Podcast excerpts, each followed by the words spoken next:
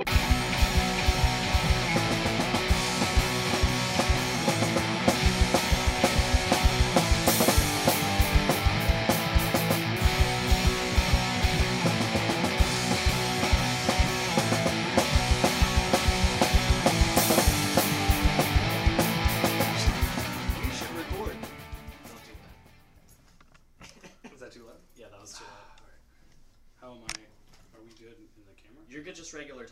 you get up in the mic and talk really loud, it's going to clip.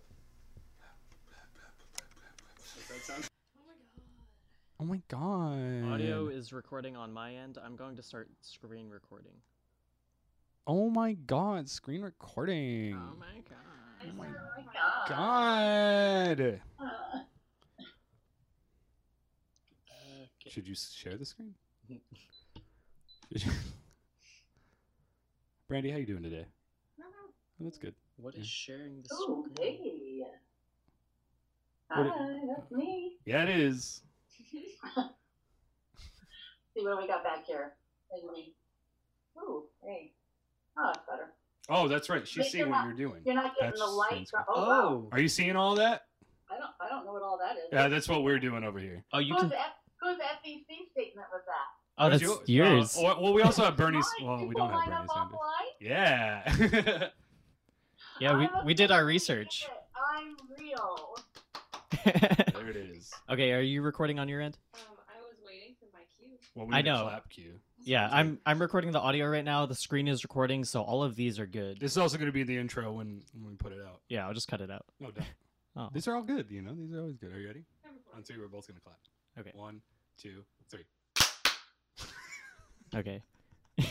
Use the first one. No, I'll use the second one. Hi, welcome to Your Thoughts Podcast. This is Jesse Martinez. and this is Tyler Beck. And We've we- got.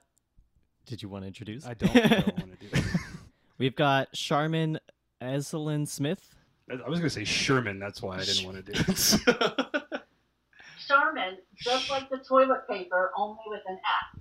I'm smarter, I'm stronger, I smell better than the TP, and I will clean up DC. We don't need just any old TP and DC. We need Charmin. The generic TP we have that is now Trump, Pence, Trump, Putin, who knows which one's which. It's just a generic TP. It just seems like to me like it's just spreading the junk around, and someone needs to come in and clean it up. And it's you, Sharman. Is is that's going to be you now? Yeah. Yes. Wow. absolutely. Sharman's running for president in 2020. Sherman, Sharman. She's going to Sharman. clean up DC and nowhere else. Just DC. It's going to uh, trickle down. Oh, okay. We're finally gonna Oh, see now- it trickle so we're doing the pyramid trickle down scheme with DC Right. going in. Okay, cool. Well, yeah. So we're going to talk about uh, you know being president. and We got some questions for you and Right. whatnot. Um, Oh, you're out of frame. yeah, I told you. Oh. I'm sorry. This I, why- I don't this is why listen to do you. checks. Yeah, obviously. so talk talk uh, about you a little bit. Okay, so I'm the author of the book Taming the Titta. And Titta is a Hawaiian word for an aggressive female personality that will fight you. It might be a Hawaiian word. I'm really sensitive to cultural appropriation, but there is a little titta in every woman I have ever met in my entire life. And Shakespeare may have proven that he could tame a shrew, but I'd like to think that I've proved that you don't tame a titta. Titta tame you. And as I see the rise of the women's movement taking place all over the country, I want women to embrace their inner their inner titta and let the titta out. We've been told to control our tone for entirely too long, and it is time for us to change the conversation. And it is going to take a titta to do it. And I am here to let you know that while this is the craziest dream I have ever had, it is also the greatest and the most exciting thing I've ever done. Now, my book is a fictional story about politics, religion, and a reality TV show, giving Republicans a candidate capable of beating Hillary Clinton in 2016. I self published in January of 2015, a full six months before Trump even announced his campaign. And a lot of what I wrote played out in real life, just not the way I wrote it. I wrote a beautiful, uniting story about uh, uniting the nation and the world behind the common cause of eradicating pedophilia.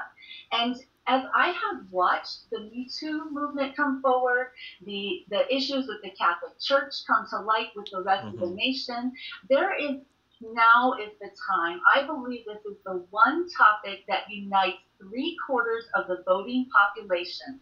I believe the death penalty for pedophiles is the trick to uniting the nation. Now, Hmm. it might seem radical, and I understand a lot of people don't want to talk about the death penalty. But what I what I want to express for all the people who got real excited about the death penalty for pedophiles is we have some laws in this country about cruel and unusual punishment, and all of your exciting ways that you have come up with to torture pedophiles just cannot be done. We have a law, a justice system, and we have laws that we must abide by. Now, I believe we need to revoke the statute of limitations on all sex related crimes and allow the adult survivors the opportunity to punish their predators. So it is it is a controversial topic. I know that it's a controversial topic. In order to break through the noise, you're going to have to be controversial. You're going to have to uh, be willing to, to say anything and fly your freak flag. Oh, I know, I'm controversial every day of my life. You mean it. Yeah. I'm well, that's uh that's all good stuff. I mean, those are the things that you need to talk about as a presidential candidate and ultimately a president. So, So is that Thank your you. primary uh, primary objective with your platform? It's my number one issue on my platform. It, it- there we we have a situation right now where we have politicians who are openly running as pedophiles and openly trying to Hmm. revoke the age the, the age of consent. They, there are people who believe that if children can speak, they can consent, and there is an entire movement taking place that a lot of the country isn't aware of, and it absolutely infuriates me. And there is an attempt to infiltrate the LGBTQ communities, communities love is love movement. And they're trying to infiltrate that with their map, no map designation, where they're saying love is love. And anybody who is attracted to a minor should still be allowed to have their feelings and we should accept them. They've created their own flag. It's very similar to the LGBTQ flag, but it uses pastel colors. They have given themselves a designation based off the ages of the children they like. There is a limit to what any human being can put up with, and I believe this is it. This is the issue that unites three quarters of the voting population of our country is protecting our children. If you think back to the the transgender bathroom issue we we've had in the last couple of years. I remember that. At the heart of this issue is the desire to protect children because Right. we're afraid they're going to be molested. But we're we're pointing the finger at transgender people who are historically and statistically non-violent, not pedophiles, only interested in consenting adults, and we're pointing the finger at them. Meanwhile, the actual predators, probably the ones pointing the fingers, the actual predators are running around doing things and they're super sneaky. They're really smart. It's not just this. It is. It's, it's like watching Genius, but it is evil genius, right? And if you don't have that mentality, it makes it really difficult to anticipate how to overcome the issue. And so a lot of people aren't even familiar with what a map is or what a no map is. And a map is a minor attracted person a person attracted to minors.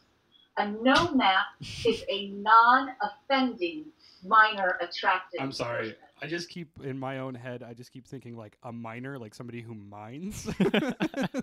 I wish. I'm sure these The dirty hands, I'm so into it. not on my watch.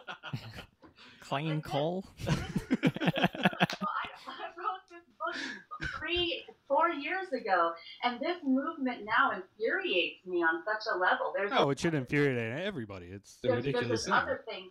They have a group called NAMBLA. N A M B L A. Sounds super smart, huh? Like a Mm, lawyer thought real that up, sexy. doesn't it? National Association of Man or National Man Boy Love Association. Oh, the Romans. Yeah, they, The- they started that a while ago. Oh no, the the Greeks too. yeah, Greeks Yeah. did that too. Yeah, The just- Romans were notorious pedophiles. they loved little boys. It was like the best thing ever. Yeah. Yeah. So we're seeing this reinsurgent with the white nationalism, right? And the Yeah. Nazis did the Roman salute. There is a connection through history that we don't fully understand. And the the Catholic Church, the Roman Catholic Church, is notorious for protecting their pedophile priests and sexually abusing of people across the world. And there is a huge problem that needs to be addressed. Yeah, if And they now is the time to do it. It's there was never a better time than now. If they get caught uh in the church, they just get sent to another location. They don't actually. Yeah, it's a slap on the wrist. I don't even I don't even think they get in that now. Uh, They just get promoted somewhere else where they got a new fresh field of children, and that- that's just not okay with me. It's not even talked Shouldn't about. be okay with anybody, It but shouldn't be okay with anybody. Maps exist now. huge Maps. of the Catholic Church in the last few years. You know, yes, church attendance is down, but there's still a tax-free status in our country, and I think that needs to be addressed too. mm, yeah, I I think a lot of things need to be addressed. A lot of things these days need to be addressed. Those are definitely a couple of them. Yeah, so Joe Biden said just recently that if you're good at connecting the dots, we need you now. Come forward now. And I'm really good at connecting the dots. And I always had a reputation for knowing things I couldn't possibly know, but my book was 400 pages of proof. It's a much better read post election than it was pre election. And any similarities to actual events were not intended, but it does improve the quality of the read. And I, I'm working on turning it into a movie because I know a lot of people don't read. It's just a process. I, I like uh, I like that little disclaimer that you threw in there. Yeah. It's just- like I'm working with a screenwriter, producer. It is true. Up the script, then we have to pitch to directors. Yeah. And once the director's on board, Hopefully that director's not Louis C.K. get all that have it in theaters by 2020. Wow. Oh, that would be the timing would just be impeccable. Yes, it would be fantastic timing. wouldn't Oh, it? uh, it's almost like the universe has conspired in my favor to prepare me for this moment. Which president was also an actor? Uh, Reagan. Reagan. Oh, Yeah. you're the next Reagan. Less. Uh, Well, she wouldn't be the actor. She'd be Oh, the author behind okay, the story. author behind the story. Yeah. Well, well, so you know who I like more actually for the president? Because one of the things I did in my book was I did a, uh, I got an Ancestry.com account and I did Mm. the whole DNA Very thing cool, yeah. because the kid came forward and said all the presidents were connected to some king 800 years ago. So Hmm. I clicked leads for a thousand years to figure that out, and I shared the DNA tree back through history in the book. You know, in a fun way because it's a reality TV show and you can't make it like too serious.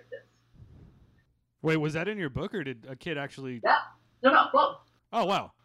kid actually discovered that the, all the presidents are related because she, so smart, decided to do the mother's family trees as well. There goes that disclaimer. Nobody had ever considered to follow the mother's trees before, and this kid was the first one who did it. And she proved they're all related, and good on her. So I got me an Ancestry.com account because I'd always been told I was related to James K. Polk. You know, you believe in, ma- you ever heard of Manifest Destiny? Yeah. James K. Polk, they taught us about that in third grade. I believe I can manifest my destiny too. That's why I wrote a book. Do you think that we can manifest our own destinies as a podcast? Uh, Wasn't Co-hosts? Manifest Destiny the the concept of extending the U.S. all the way to the West? And he did. Yeah, he did. Actually considered one of the most successful presidents we've ever had. Hmm. Kind of a smart guy, only did one term. hmm. Yeah. He actually He knows nothing about this. I'm nodding my head. Okay, I'm- so let me. Okay, so he's boring. Okay, so we know who he is. Let's figure him out. Let's connect the dots back through history, right? Because I found some really fun, really cool stuff, and I shared it yesterday with somebody for the first time. I think you guys are going to enjoy this. I'm into it. Are you into it? All right, Yeah, family yeah. So we all know the story, even if we don't realize we know the story, right? because Hollywood is amazing, and even though they're not an educational facility, you know, so they don't have to make things historically accurate. They have at least told us some really good stories. So we all know the story of Richard the Lionheart, and we all know the story of King Arthur and the Knights of the Round Table, and we all know who Robin Hood is. We just don't understand how it connects to King John and the Magna Carta and our country and our president. So what, what we have to understand is that you know it was a different time, and and yes, thank you Hollywood for giving us some wonderful stories, but not historically accurate. So as I have pieced together the puzzle from what I have found, this is the way it lays out to me. Richard was gay and had no interest in producing an heir. So he chose his nephew, Arthur, to be his heir in the event that something happened. He left his little brother John behind to take care of the kingdom while he went off to fight in the Third Crusade. And the, the barons went with him to go fight in the Crusades, right? Robin Hood went to go fight with Richard. And then Robin Hood came back and discovered the sheriffs wreaking havoc all over the place, raping people, torturing people, taxing everybody to death. And John is the one that set the their, their sheriffs loose on the people in their community. So this this idea that that that our police brutality is an issue, it's been an issue for 800 years. This idea that we're being taxed to death has been an issue for 800 years. So Robin Hood sends word back to Richard, who's off, you know, in the Holy Land, fighting a war. Most of us don't even know why it started, and I actually think it started to end pedophilia, but who can prove it? I can't. It's just an idea. So the thing is, is that Arthur was 11. He was 11. That's why he left. That's why Richard left his brother John in charge of everything. Because 11 year old can't handle this. John decided he liked power and he liked money. It was a good thing for him. So when Robin Hood came back and sent message off, and Richard came back, John killed Richard and Arthur, and John became king of England. That scumbag. Same issue has been going on ever since. Now, now King John is credited with signing the Magna Carta, which is considered our Constitution's big brother. But he didn't voluntarily sign the Magna Carta. No. The feudal barons like Robin Hood forced him to sign it. And they forced him to give back some of the taxes. And then it was up to those barons to share that tax that they got back from the king with the people in their, their kingdom, their communities, on their land. This is where trickle down economics began. This is trickle down economics is not Reaganomics. It's been around a long time. Now, the people in the community used to solve these problems with pitchforks and torches. But 400 years ago, America began. And it has been different here ever since. Now, I am a Mayflower descendant, and 2020 is the 400 year anniversary of the Mayflower landing. And the Mayflower Compact is actually a, a kind of decent document that we could potentially even maybe be proud of when you consider the history of um, Europeans and Native Americans. So at least there was one example of us acting like decent human beings. So um, Right. while I know, while I know, Not a lot of those um, these days. so I, like I like immigrants, even the dirty nasty ones that bring crime and disease, because I am a dirty nasty immigrant that brought crime and Yeah. disease. And I don't think that we conquered a continent. I sure think we plowed a path straight through the middle of it. But it's my understanding that the indigenous people of this continent traveled freely across it for thousands of years before my ancestors showed up and started raping and killing everybody and taxing whoever was left. There, there, our country was started to escape that. And while it was started for the right reasons, we did some things wrong along the way. There's certainly things for us not to be mm-hmm. proud of. We're only shitty, shitty, shitty humans. You know, We're, I mean, we're be. humans, and Yeah. medieval feudalism is historically known for being incredibly violent. So, I, you know, I'm sorry, we did some awful things, and it looks like we would still have this immigration problem that we have to address. And Trump has really brought some things to my attention in the last couple of years because I'll be honest with you, I never had an issue with an immigrant. I never had a question about birthright immigration. Nothing ever bothered me. I knew it was all for a good purpose. I want as many people to come to America as possible. Send your criminals. I'll give them the death penalty. I'm not just going to send people to another country so they can rape and be pedophiles and torture other people. If I catch you, you're mine. So. you want the death penalty pretty, pretty strongly. I support the death penalty for So- pedophiles, violent rapists, and violent murderers. And that violent is very important as we continue to redefine our relationships between men and women. And the Me Too movement comes forward, and people are starting to define their opinion of rape. Our country is going to have to have a tough conversation, and it's going to take somebody who's done the work to figure out how to handle their own issues to help everybody else with theirs. So Tough conversation. No, no, no, no. Well, I mean, like I said, I'm. This is a conversation that I like to have because it's it's Awesome. it's odd, it's weird, and nobody talks about it. And I Yeah. have thoughts about this, and I can't talk about it to anybody. People, so because we don't talk about it, we create this environment where it can flourish. These pedophiles, they're judges, they're cops, they're teachers, they're bus drivers, they're doctors, Yeah, they're, definitely. they're coaches. They're they're. But- we know it's a problem, and it's time for us to address it. yes, We we have to have punishment so that people stop doing this stuff. you know, but this idea that you can be a non-offending, minor attractive person is great, but okay, okay, I get it. You think about it, and you can't stop yourself from thinking about it. And so thinking about it is one thing, but acting on it's another. Well, yeah, but the controversy for me in that is that we have death penalties. Death penalties exist all over the mm-hmm. place. It doesn't stop anybody from doing anything. If that was the case, we wouldn't have any death row inmates. But we have thousands of death row inmates. It doesn't stop anybody from In doing fact, things, you know. there are prison inmates that intentionally try to get on death row because they have more cushy lives doing that. Oh yeah, you live like a king. Well, in, in a sense, there's no issues until you die, and then everything's just taken care of until a then. really valid point because there's a lot of people who go to prison because it's nicer in prison than it is at their home. That's true. Yes, and You just brought up, you just brought up a legit, solid issue with our country and our Well, society. yes and it's no. It's an opportunity for us to address it. So we have a criminal justice system, and it is not perfect. It needs to be addressed. It needs to be fully audited. We have people sitting in prison right now who are innocent.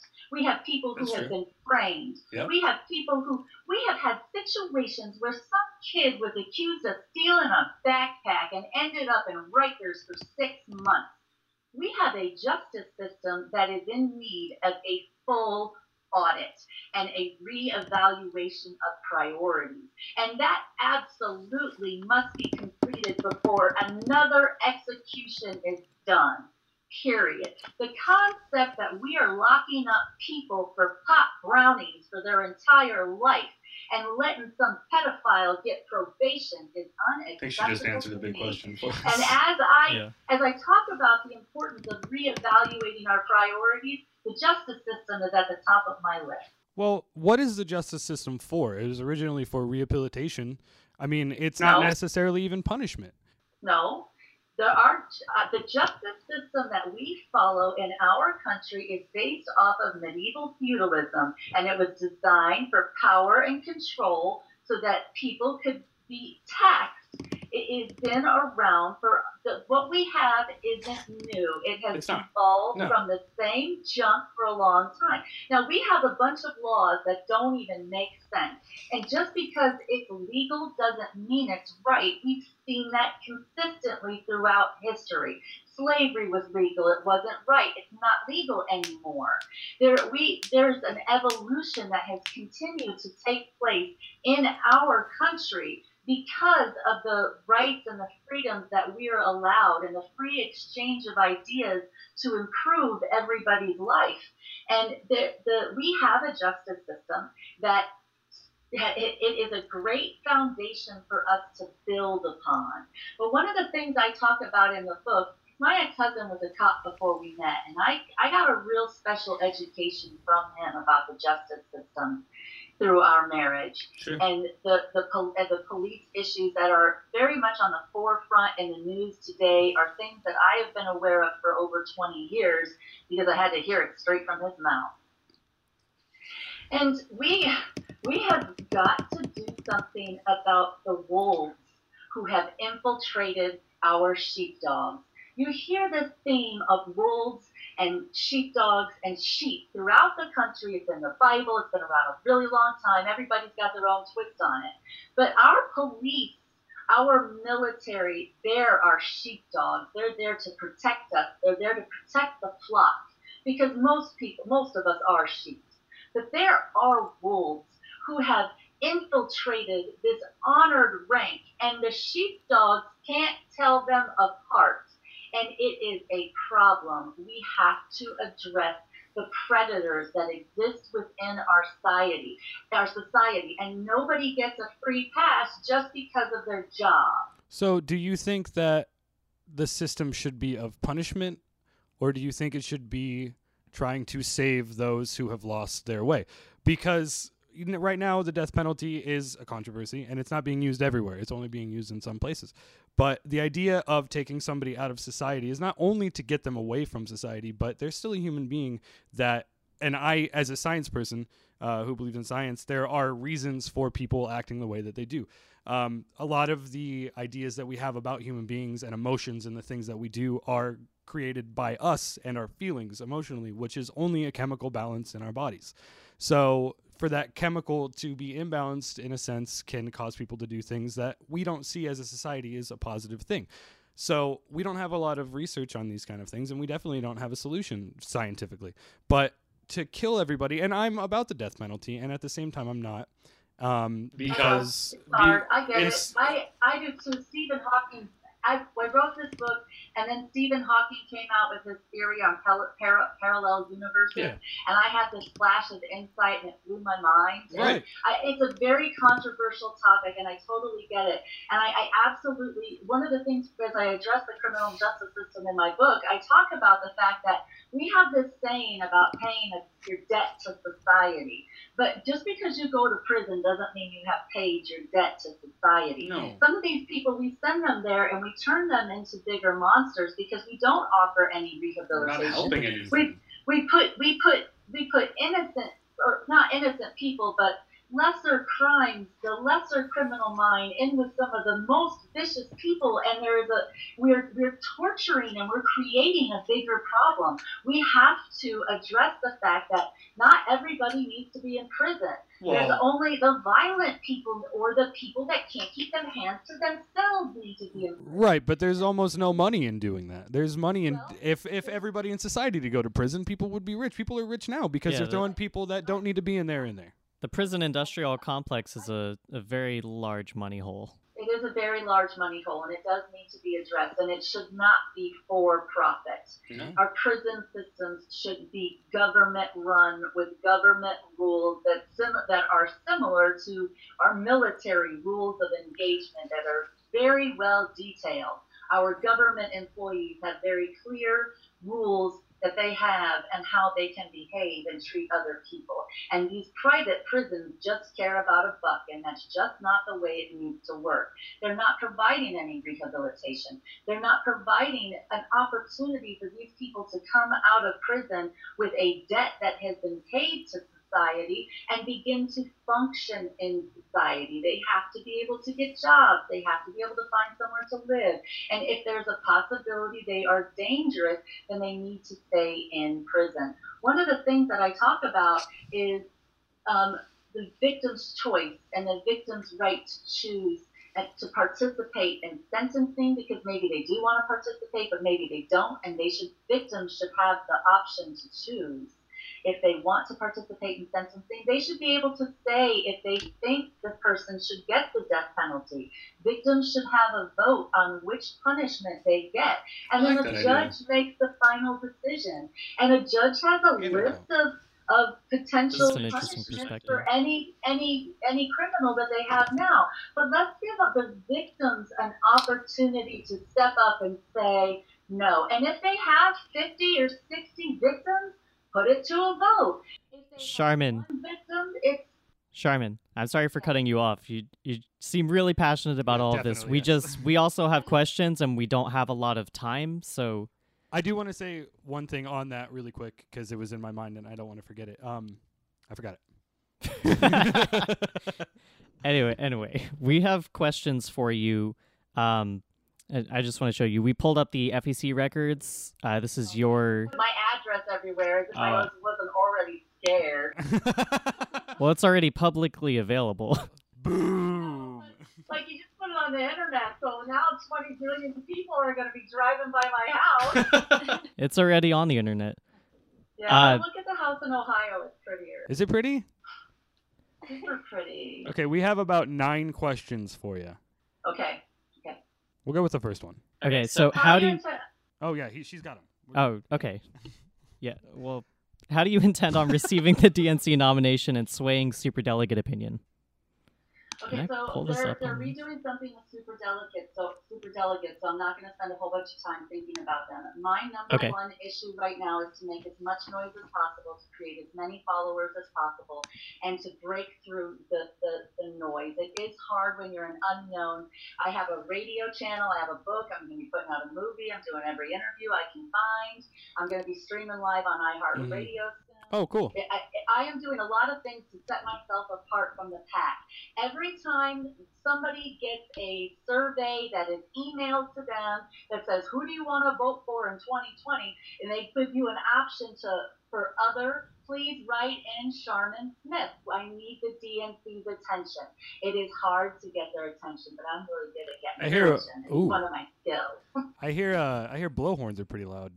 Just gonna cut through all I, that I intend to make some good noise. Just just make one that when you press it, it says like your name in like 500 decibels. Just Well, I do think was Charmin rolls off the tongue really well. Charmin. It's one of those fun names. I don't need a last name. It's like Oprah, right? Charmin. Just call me. It'll be fine. and it, it's really, it, I, I, I think we're going to be able to have a lot of fun with it too because you've Yeah. got to get people laughing again. We've got to get people talking. I'm sick of serious candidates. You know what I oh, mean? I, I'm really good at getting people Fake serious candidates. Fake serious candidates. That's right. They need to be serious, but they need to also not be fake. They need to be smart and they need to be authentic. Some of them are too smart. Some, real suggestions for ideas on Yeah. how to solve our problems, not just point the finger and create fear. There's two types of leaders in the world. You know, there's the kind of manager you have that you're afraid not to follow. And then there's the kind of manager that you will follow from job to job to job because they rock. And that is Well. I'm just proud of that. You know, I have had employees follow me all over the place because I take care of my people, and our country needs to be taken care of. Yeah. So, question number two. I want I want this one. Can Okay. I have this one? Thanks, baby. Why'd you choose the Democratic Party? As opposed to running third party. So in 2016, I launched a write-in campaign, and while it was unsuccessful, it was very educational. And the reality is that with the Electoral College, there's only two Yeah. ways to win, and one of them is the RNC nomination, which Donald Trump could get, and the other one is the DNC nomination. Now the DNC has changed the rules where independents can't run as a Democrat anymore. Which is why, Just uh, love Bernie, they yeah. just screwed him. yeah. And I think he would be the best VP in history. I think he and Joe Biden would duke it out for the rest of history for the number one slot. Some confidence in this lady. Oh, Jeez. Oh, Bernie. Hey, hey, my husband is from Vermont. I like them Vermont boys. Ooh. You're, you're going to like your first date. flirty president. I like flirty president. Ooh. hey, hey, hey. But, well, let me tell you this one. This one's fun. Trump's president number 45, right? 4 plus 5 Yes. And I'll, I'll be president number 46. 4 plus 6 is 10. And that will be proof once and for all the Trump that a woman over 40 can still be a 10. Damn. So, uh, have you been practicing these lines since you were like nine years old? Like, like since before I was born, I Wow. was named after a country western song in the 60s, and it's just itching for a remake. Ooh, dang. All right, let's let's hit up question number three. Oh no, we we answered uh, question three. Oh. Yeah. Let's do four. What would you do differently with the U.S. budget? Because I know you've talked about that uh, as one of your uh, Can you give me some of it? I would like some of our U.S. budget. So this is what I can do. In the book, I use a Duck Dynasty reference to explain the importance of income fluidity. Right? Trump wants to say he was going to drain the swamp, but I proved he doesn't have, have a clue how the swamp was created or how to drain it. And my tax plan, my wage plans are ways to poke holes in the dam that has created the swamp. But for the budget, one of the things that's different about me, right? I've been a homeless single mom. I've been a bill collector. I've been a mortgage underwriter. I and, and I very thoroughly understand modern monetary theory. And my concept is, is that we look at the budget as a whole, not from the way the government does it, but from the way a normal person would do it. You know, we have to figure out how much money is coming in, and then we figure out how much we can spend. The government is confused. They think they can just go out and spend whatever they want and just take it out of our pockets, and that's not the way this is going to work. And as a mortgage underwriter, when I look at someone's debt to income ratio, I can consider what their biggest debt is and I cap it because I consider that as financially healthy. And the idea that you can have a healthy amount of debt, we're never going to pay it all off, but it should be healthy and proportionate to what we're bringing in. And for an example, as a mortgage underwriter, my, my, my borrower's biggest debt is their mortgage, and I cap it at 29%. So the concept that the military gets 50% of our budget just doesn't work for me. The math doesn't make sense, and I want to make it make sense. What I really want to do it with a line item detail. what does your husband view uh, on that aspect since he's former military, or is he still currently military? He is not. He retired in 2012. Good year. He has he has he has a uh, a civilian job, and he what does he think of this? He um we're, he has two political science degrees. We are very Oh, intelligent, and we know that we have a uphill battle ahead of us. He is worried that this is dangerous. We're smart enough to know who we're playing with, and there's a lot of weird technology things that have been taking place at my house for a long time. Um, and it wa- wasn't so weird until I got Google Analytics, and it made a lot more sense. Um, but it is dangerous, and we know that what we're doing is dangerous. But we're also patriots, and we believe, you know, God, country, family in that order. And if we have to step up for our country and put ourselves in danger, we come from a long line of people who've been fighting this fight, and we're going to keep fighting it too. Oh, I have I have one off the dome. Can I can I get an off the dome question? Yeah, go for it. What are your thoughts on separation of church and state? So I Mhm. didn't get to get it in my book, but I just discovered it last May. So I, when I did the book, I did a, uh, I did the whole tree, and I never got to finish telling you what's exciting going to happen next week with the Polk side of the tree. Um, but I just discovered the Rogers side of the family tree, and it dropped four presidents on me. It, I wasn't expecting that. That that hit me from like left field. It dropped Washington, Monroe, Taylor, and Harding. And Harding has the coolest connection to the historic mansion I have in Ohio. And but Washington is, you know, spectacular. We got, I mean, right? That's a good guy. Yeah. He, so we're descendant from John Rogers, who is the editor of the Bible. He's the dude who oversaw the translation from ancient Greek into English for the King James version of the Bible. Hmm. And when King James died and Bloody Mary came to reign, the first decision she made was to turn England from Protestant to Catholic. And the first person she burned alive was John Rogers, the editor of the Bible, meaning George Washington's granddaddy. What a bitch. That's the coolest thing you ever heard. And I think we have a separation of church and state because our founding fathers knew the consequences of the state being in charge of the church. And I keep hearing that people say that George Washington was, was an atheist, but I don't think he was. I think he was a Rogerene because the Rogers started the first new religion after that happened. And I was Googling the Rogerenes and I was like, oh, these are absolutely my family. This is funny. Like, we, this needs a Netflix original series, the Rogerenes. OG. It is, it is, they are funny. And I think most people are Rogerenes, even they don't, even though they don't realize it. What does that mean to you, being a Rogerene? My personal relationship with my Christ and Savior is exactly that. It is my personal relationship, and you should stay out of it and keep your opinion to yourself. Dang. That's fair. Fair enough. Definitely. And these guys were troublemakers. They were funny. Oh my goodness, it would be such a good time. But let me go back to the Polk side of my family tree before before we go, because on November the 9th, something really important is going to happen. It's the two-year anniversary of Trump getting elected, but Netflix is a re- releasing an original, and it's even getting a limited release in movie theaters nationwide, and it's called The Outlaw King. And Chris Pine plays one of my great granddaddies. And I think it is the perfect way to introduce Trump to my side of the family tree. Hmm. That's pretty cool. Who is Yeah, who is your pretty cool. Historically who is your great grandfather? Robert the Bruce. The Bruce. Not Robert Bruce. He's the one and only Bruce. The Bruce. Right, you're not saying There's no others. There's no others. The Tita, That's right. So, so through the through the Polk line, I found right James K. Polk. I found Robert the Bruce. I found Robin Hood. It took me all the way to um, King John, and a couple hundred years before, the some broad who's absolutely my grandma. She's the funniest. Your grandma's just some broad.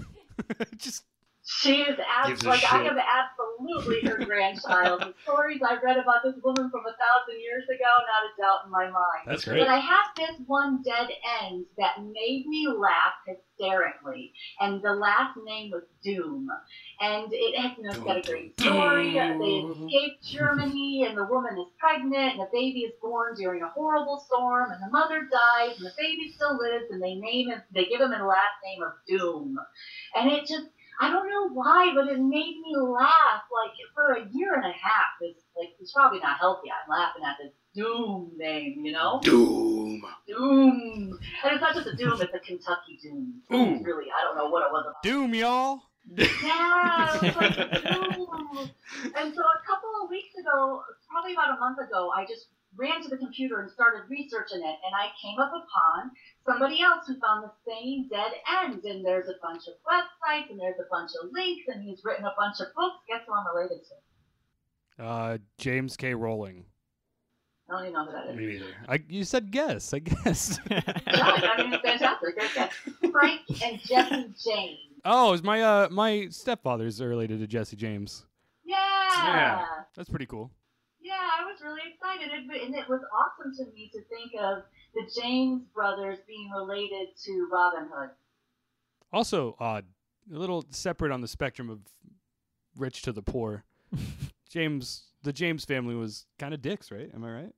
I mean, I mean, they they, they come from a long line of them, so That's true. doesn't really surprise. Long line of long dicks. Yep. Yeah, I mean, I I come from a long line of beautiful women that never looked or acted their age, but these guys certainly seem to come from a long line of jerks. That's, That's right. hmm Except for Robin Hood, because his tight pants were just mm. But Robin Hood. That's right. Oof. Oh. um, okay, we're gonna move on to the next question really quick. Uh, you didn't answer the what Did I? would you do differently with the U.S. budget? I did. We talked about the debt to income ratio and the budget, and that I Mm. gave the example Yeah. of my tax plan and poking holes in it and reevaluating it from the perspective that we can have a healthy level of debt. And I would cap the military budget at 29%, not 50% of our budget. There's a, there, there's a reevaluation of priorities that needs to take place, and the idea that our military is getting 50% of our budget absolutely doesn't fly with me. And let me be clear, I am a military brat and a military spouse. I have She been said an it. enlisted spouse, a commissioned spouse, and a retired spouse. I love our military. I will not allow them to be mistreated. I will not allow our veterans to be abused. We have made promises to them, and we are going to keep them. Good, good answer. Okay. Twice. You answered Twice. twice. That's our bad. Um, the next question is, and I don't. This one's kind of weird. Um, where's your funding coming from? Is that a weird question to ask? No, that's a fair Not, question. 'cause right now it's all coming out of my pocket. Oh, good. I don't. I don't want to ask for don. I have. I decided not to ask for donations until after midterms were over because I want people to fund their candidate. And I'm a former bill collector and mortgage underwriter. And Halloween, Thanksgiving, Christmas, New Year's, it's expensive. Right. I might Yeah. not ask for donations until the first of the year. My husband would definitely like me to start asking for donations. Yeah, of course. I Yeah. mean, being the president is expensive. Babe, I love you, but this is like a car payment every month. Can we? Does this really? What? What can donations, honey? When is the donation coming? Yeah. And I'm like, babe, don't even worry about it. You don't do our budget. You don't understand what the numbers are. Keep working. I love you. Yeah. It, it seems a bit extreme, but looking at the FEC records, Trump's candidacy has like 30 million already invested into his 2020 presidency. yeah, and he is paying several people the highest allowable salary for anyone in a campaign just to keep their mouths shut. Wish I was that guy. Yeah. too.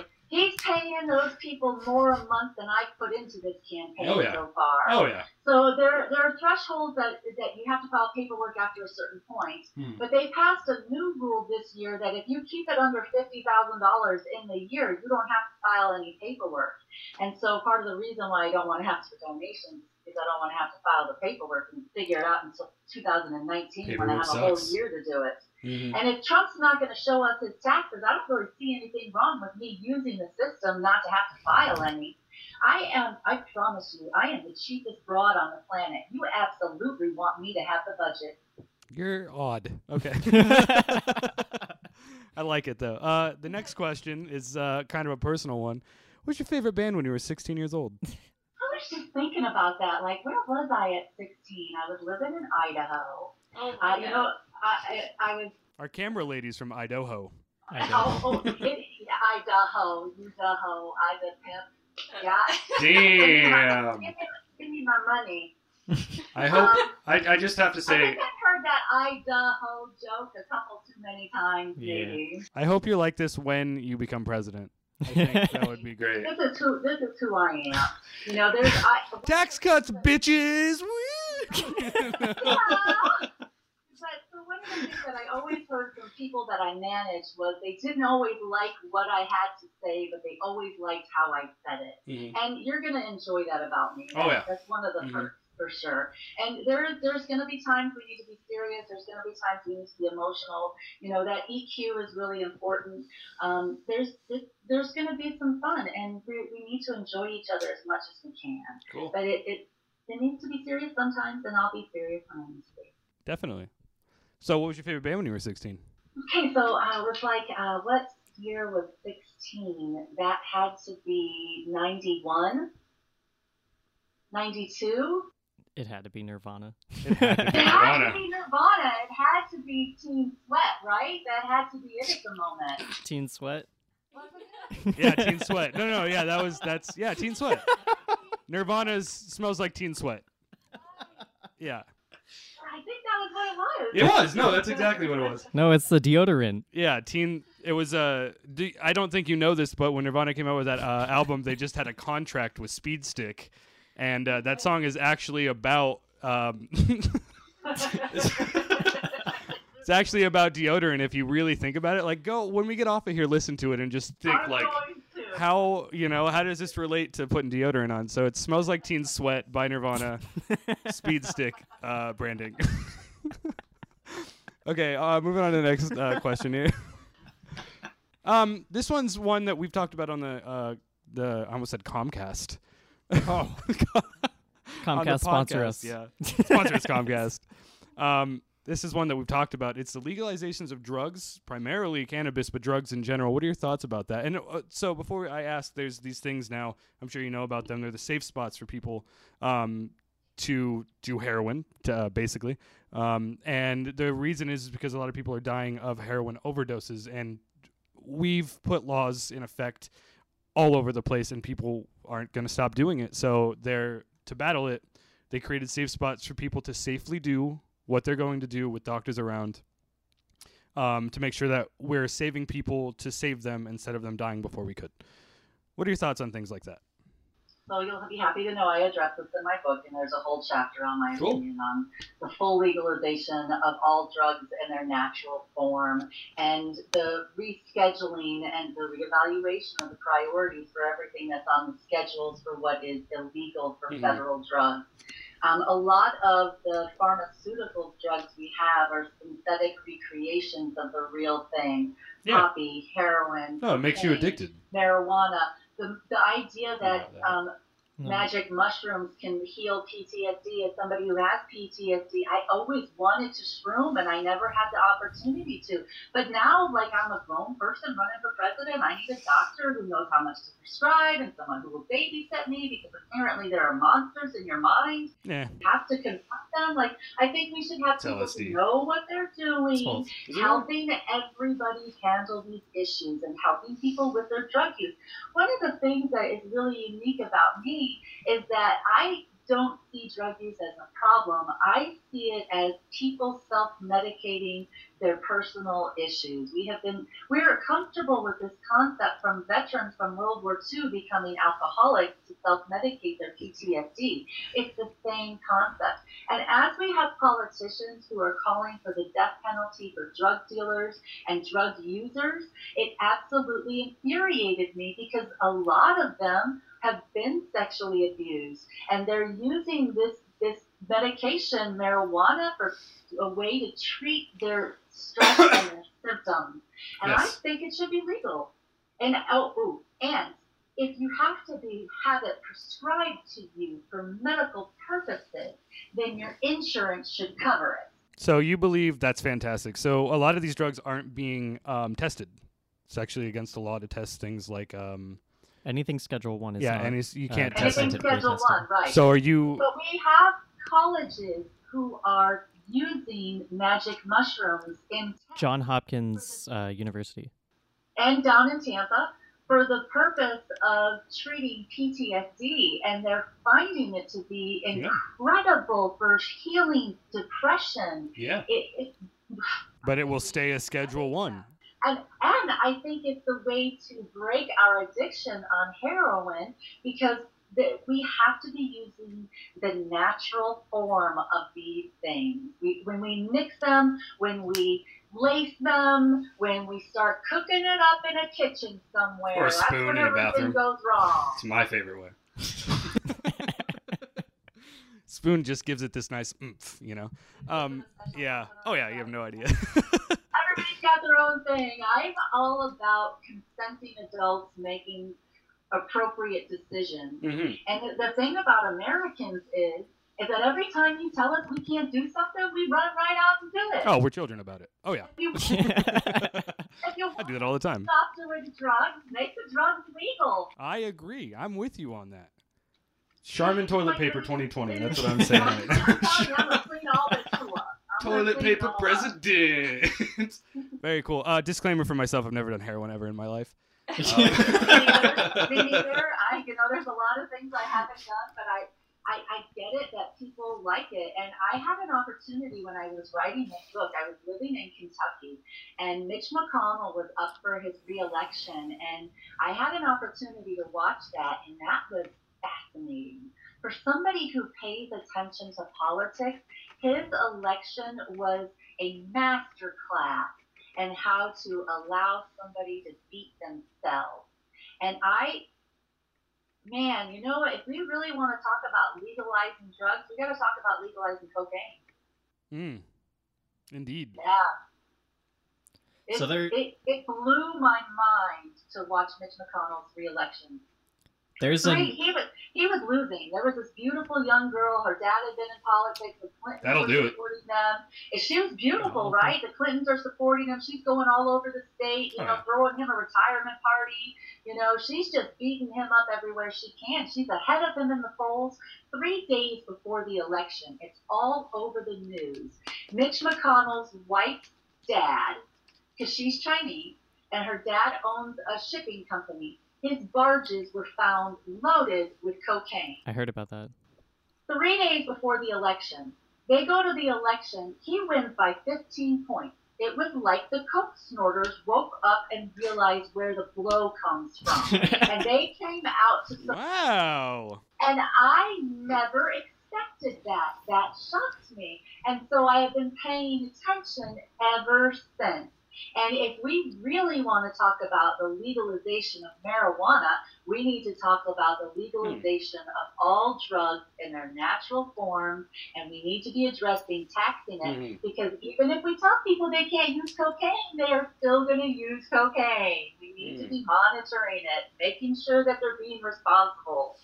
And this this inter uh, interconnects with the whole prison industrial complex thing as well, with the overpopulation of prisons with uh, drug users or Uh, dealers, yeah pushers, mules, people who like to shove balloons up their butts. Those those kinds of people, really. or condoms. Con- Whatever gets the heroin there. You know what I mean? Very cool. Uh, so my next question is: Your husband is that like a solid thing, or I mean, most of the time, we've been together 15 years. That's not that long, I think. Your wedding anniversary, you know, if any man ever My- deserves a Nobel Peace Prize, it's him. for My wife is behind, just giving me the cold one. Um, Yeah, very both of our girlfriends are over there. they're over there. like not funny, dude. Not funny. It is funny. She can hair, suck so one, there's I some guess. lucky ladies. um, I th- do we have any more questions? We We're have- actually, I we- think we have two. about One more. climate change. Do you want Yes. Yeah, hook it up. Please tell me you believe in that shit. yeah. So I have Oh, I don't like it. really different perspective on climate change, right? Because I didn't talk about anything normal. So of course I got this one weird too. Yeah. And when I wrote the chapter on climate change in my book, it was absolutely the most terrifying chapter of my life. I've So never you- been so scared and shaken Oh, and it's- sick it's scary. Wait, wait, one question before that. What is your view on clean coal? Clean Versus coal. dirty coal. Have you ever have you ever touched coal? Yeah, it's disgusting.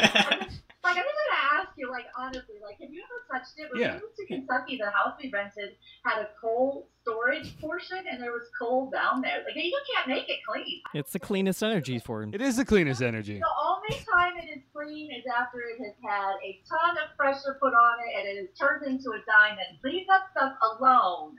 So we, you don't no coal, no clean coal energy. No, no, there's no clean coal. One of my grandfathers died from black lung from working in a coal mine. So no, I don't buy. Yeah, but like like as a coal miner, that's like you, I don't think you understand. That's like a rite of passage dying from black lung. I know. Retirement is a slap to the face for a coal miner. oh my god. so I think you'd be taking away some passage rights if you were uh, to get rid of all that clean energy.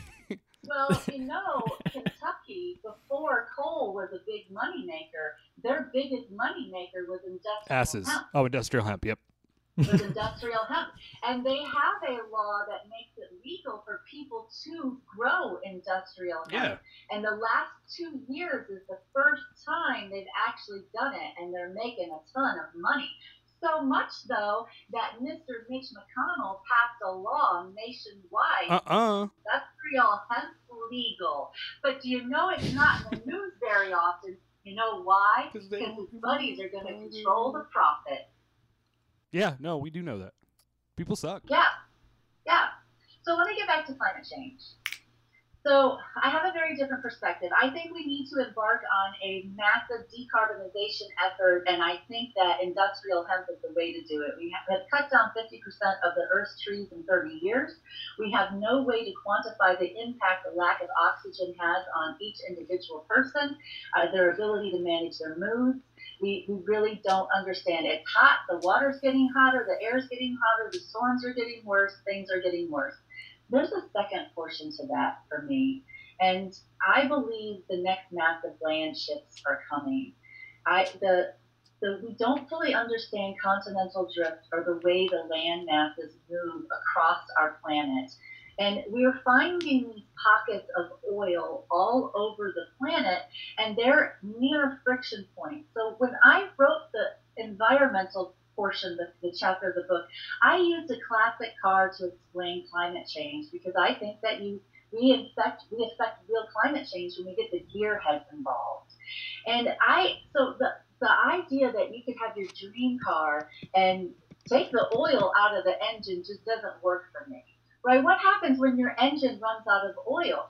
It seizes or you throw a rod. And you don't want either one of those two things to happen to your dream car. Why would we allow it to happen to our planet? That oil needs to be there for a reason. If we look at the volcanoes, we look at the earthquakes, we look at the mudslides, we look at the sinkholes. The reality is we got a monster lake of lava sitting underneath Yellowstone, and it vented just over 2,000 years ago in Idaho at a place called Craters of the Moon. There, we are, we could be potentially sitting on a landmine. Oh, of of. Russia's ideas to destroy our country is sending a missile to where they think the center of the, the Yellowstone lava field is because they think it She will cause it it will cause it to erupt and cover our country with lava eight inches thick. It would kill everything. Not only that, but the just the ash flow of that eruption would would pollute the entire Knock out the sun, Yeah. kill our crops, all that good jazz. Everything. The way the jet stream works from Canada to Mexico would be would be lost. Yeah, It North America would be so nightmare. fucked. And and I think it is a matter of time before this next big shift comes, and I don't think we're remotely prepared. No. Right? I I it is the I got goosebumps everywhere just thinking about We it. We just It, it is it is going to be mayhem, and it's not going to be like the cute Allstate guy.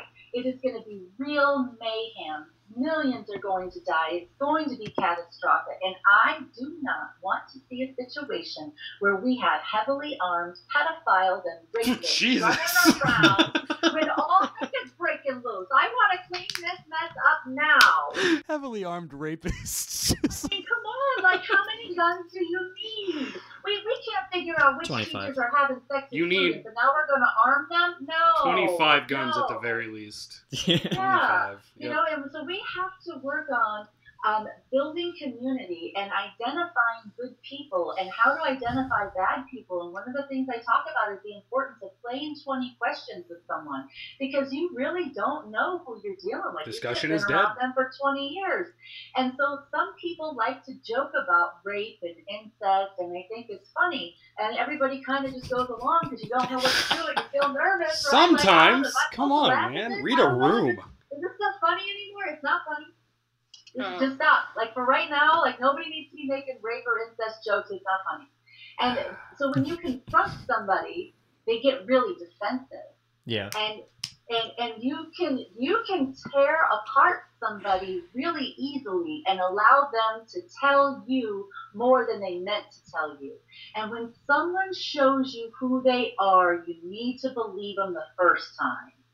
We it is it's the, the idea of pedophilia. That If they're old enough to crawl, they're in the right position. It's not a funny joke. You just made a joke. You did it. I heard it in a It's movie. insane. You need to reevaluate that person, right? We, Yes. we have to have a conversation with people. We have to be willing to say, I don't like that. Don't say that. That's not okay. And it's not because I'm oversensitive. I mean, it is. I'm super oversensitive, Right. and I got all the traumas and T-shirts to prove it. But stop it. It's not funny. And right now, we need to figure out who the people are that we can trust. And if somebody's deliberately doing stuff that upsets you, you can't trust them. Well, And when all heck breaks loose, do you want them in your foxhole with you? It's kind of difficult with billions of people just in our nation alone to weed out things like that. They're really good at hiding. They're really good at not getting caught because we've caught in millions. There's still probably a few billion people out there doing that. It's very hard to weed them out. I think Hold it's a smaller population than we realize. Uh, can you hold I, that? that I thought? really do. I, I think Charmin. that, that Can you hold that thought? I need to change my camera. Our camera died. You just plugged it in. Is the other one good? Sorry about that, Charmin. We know you were in a heated. You were heated about it. I have weird technology issues. You I do? always have weird Oh, wow. technology issues. There was one time I had like an interview cut off three times. In the We'll middle continue on this end. The poor guy was just he was he's like I don't understand. Never happened. that's fantastic. yeah. Somebody didn't want us to have that conversation. Okay, we can continue. Okay. Um, was there another question? Did we have? That was it. We got to the nine on the list. Yeah. I okay, think good, so. good, cool, cool, cool. Cool, cool, cool, cool, cool. Very cool. Oh, we didn't talk about the electoral college. What is your view on the electoral college? I, I think it's time for it to go. I, Well, I, The uh, thing so is, this though, is the thing, right? Yeah, go so ahead. this is the thing. So in 2000, I was turned away from the polls in Florida because the DMV messed up my voter's registration when I updated my driver's license. So I didn't get to vote in 2000, and I was angry when George W. Bush won by the Electoral College because of Florida. That made me mad. Mhm. And I don't think I understand why we have the Electoral College. I understand it. there's a lot of people on this planet, man. Right, I understand it had its purpose, but it is not it is not consistent in the way that it's doled out. You know, a vote in North Dakota is more valuable than a vote in California, and that is ridiculous. I think one vote should count for one person, and I think that the time for the Electoral College has come to an end. I, I think that there haven't been enough studies to determine and quantify the impact that the 2000 election had on voters and their turnout when the guy with the most, with, the least votes won. I think that I don't think we fully understand what that does to the American psyche when the guy with the least votes won. The second place won. People don't like that. They complain about participation trophies, and it's been a hot mess ever since. I think, it, I think the Electoral College has outlived its time, but it is our voting system of record, and the only way to win is with the DNC nomination. There's and a lot of money. there's also an argument. A lot of money, a lot of money. I could have won the Mega Millions and the Powerball back to back, and probably not had enough money to fund this campaign. the mega billions. Mega Mega quadrillions. Mega Mm. billions.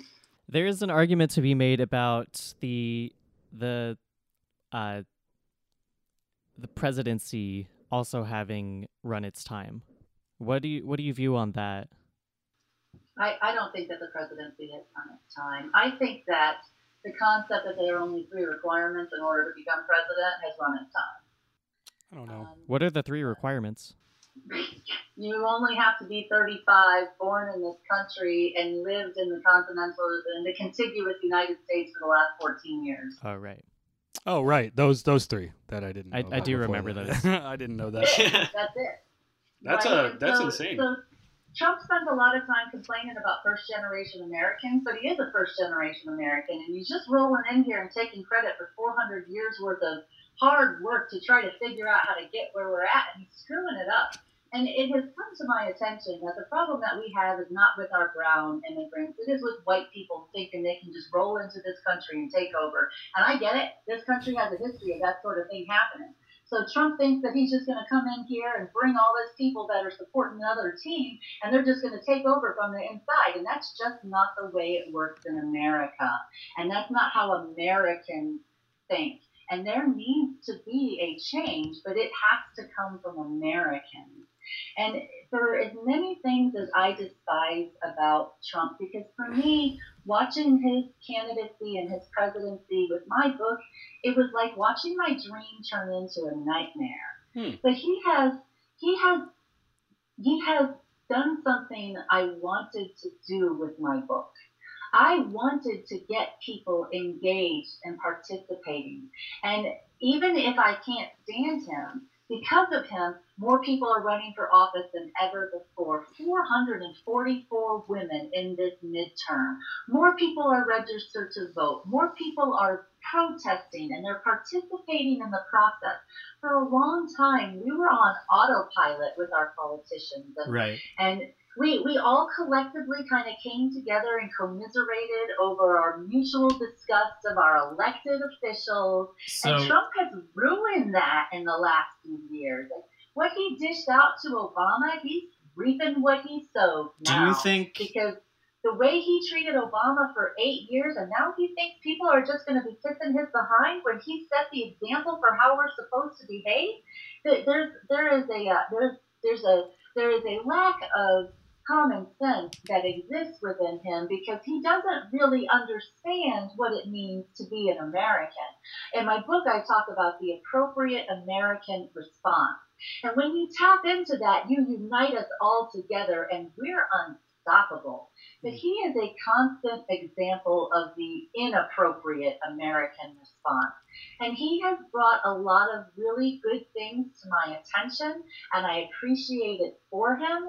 And the idea that we have people in this country who would rather be Russian than Democrat, I have offers for them as well. And once Death I'm elected president, I will help them ca- liquidate all their assets. I will cash them out of everything that they have paid into Social Security. I will ensure that their travel documents are fully in place, and I will help them get to Russia. You're so cute. It'll be the best money we ever spent. All right. And I Um, am truly curious to see how many Republicans turn their back on Trump just to line their own pocket. Okay, well, we are out of time for this session. Thank you. of course, yes. Yeah. Um, Thank you for being on. in. yes, we did. Yeah, definitely. That's I mean, like, so much information. this is great. I appreciate you guys. Excellent questions. Very Mhm. smart. I like Thank them you. all. Thank This was uh, Sherman Ultra President. Sherman. Charmin. Charmin. You're such an asshole. I know. Um, yeah, so that was a Hey, presidential I almost podcast. married a guy because his last name was Whipple. Whipple. I would marry that guy too. Remember Mr. Whipple? Do you guys old enough to remember all the Mr. Whipple commercials? I'm, I'm 17. No. So probably not. he's not 17. There's a lot of facial hair for All right, guys, that's gonna wrap it up. I'm Jesse Martinez, I'm Tyler Beck. and we will see you uh, the next time. Have a good one. Thank you for being on, Charmin.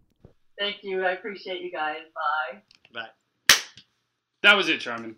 Thanks, guys. Thanks I for appreciate running. it. That was fun. That was fun. Yeah, do it again sometime when you're president or whatever. Anytime. It'll give us a lot of recognition. yeah, absolutely. And when you when you post it, make sure you tag things and hashtag things like Charmin 2020 and punish the predators and taming the titta and whatever. Like, Punishing don't the predators sounds hashtag more like they would have I'm fun still with it. learning the hashtag thing. Um, it. Punish the But I need help with anything. So anytime you guys are bored and you want to help, I you know I, I need help. We got you, Sherman. Charmin. Got it. Fucking asshole. I Bye, buddy who guys. used to call me Sherman Tank, and I was just mow him over every chance I got. you know what? So I, I want to give you a behind the scenes look out. Uh, Okay. Hmm, yeah, what we got going on here? yeah. Whatever, girl. My girlfriend says she looks awful, but I'm going to show you anyway. Oh, jeez. Did the camera just fall? Yeah, okay. Safe. Here's the camera operation. I know this is horrible. She has to be And there. She's a huge part of that's- this podcast. That's Whatever. Jesse's girlfriend. Um, I think it should have maybe should have blended a little better before I got on here. Look at this over here. I, I feel like girlfriend. I love you too. All right. Thank you so much, Yeah, thank you for being on again. you. Have a good day. I appreciate you guys. Bye. Take care. Bye. Bye.